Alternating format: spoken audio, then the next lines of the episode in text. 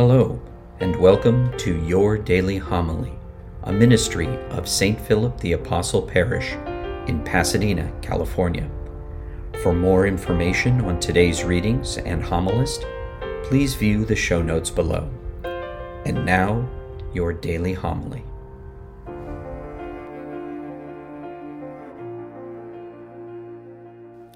The Lord be with you.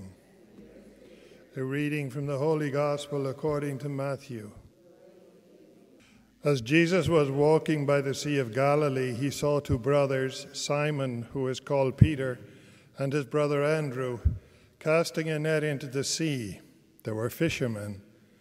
He said to them, Come after me, and I will make you fishers of men.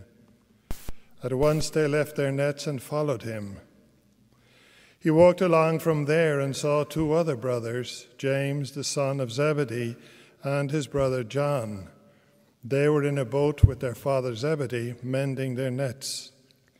He called them, and immediately they left their boat and their father and followed him. The Gospel of the Lord.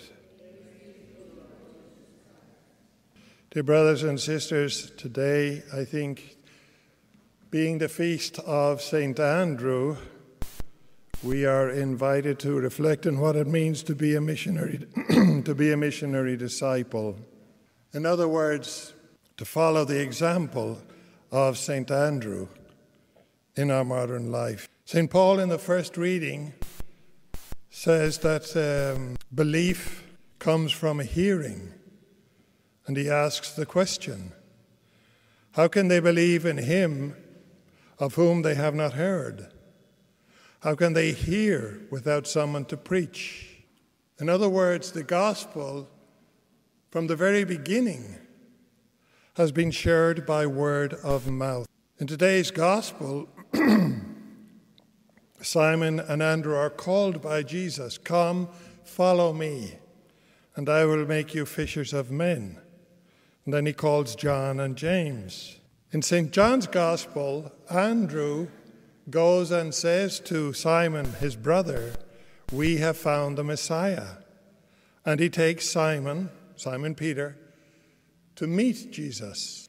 So once again, we have this whole idea of preaching or of sharing the good news by word of mouth. And that is what we are called to do today, to do exactly the same, to share the good news with others.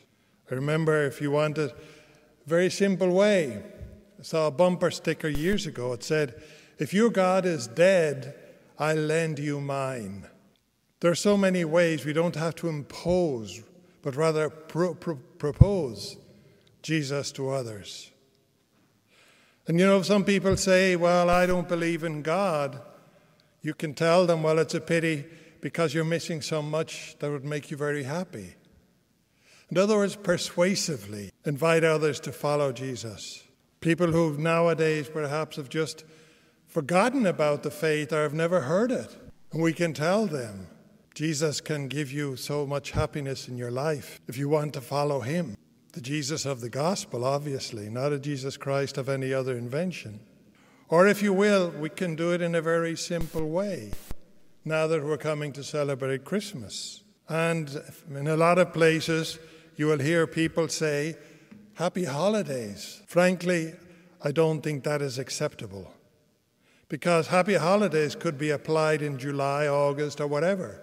It has been Merry Christmas. So that when somebody says to you, or even if they don't, just saying Merry Christmas to others is a way of evangelizing, is a way of bringing Christ into the lives of others. And that is what the Lord wants us to do.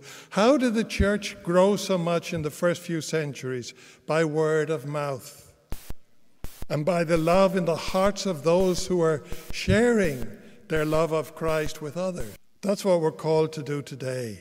So, if you will, a proposal, the simple proposal for today's liturgy of the word no more happy holidays. Or even, if you will, something that is just as simple Lots of times people will say to you, Have a good one.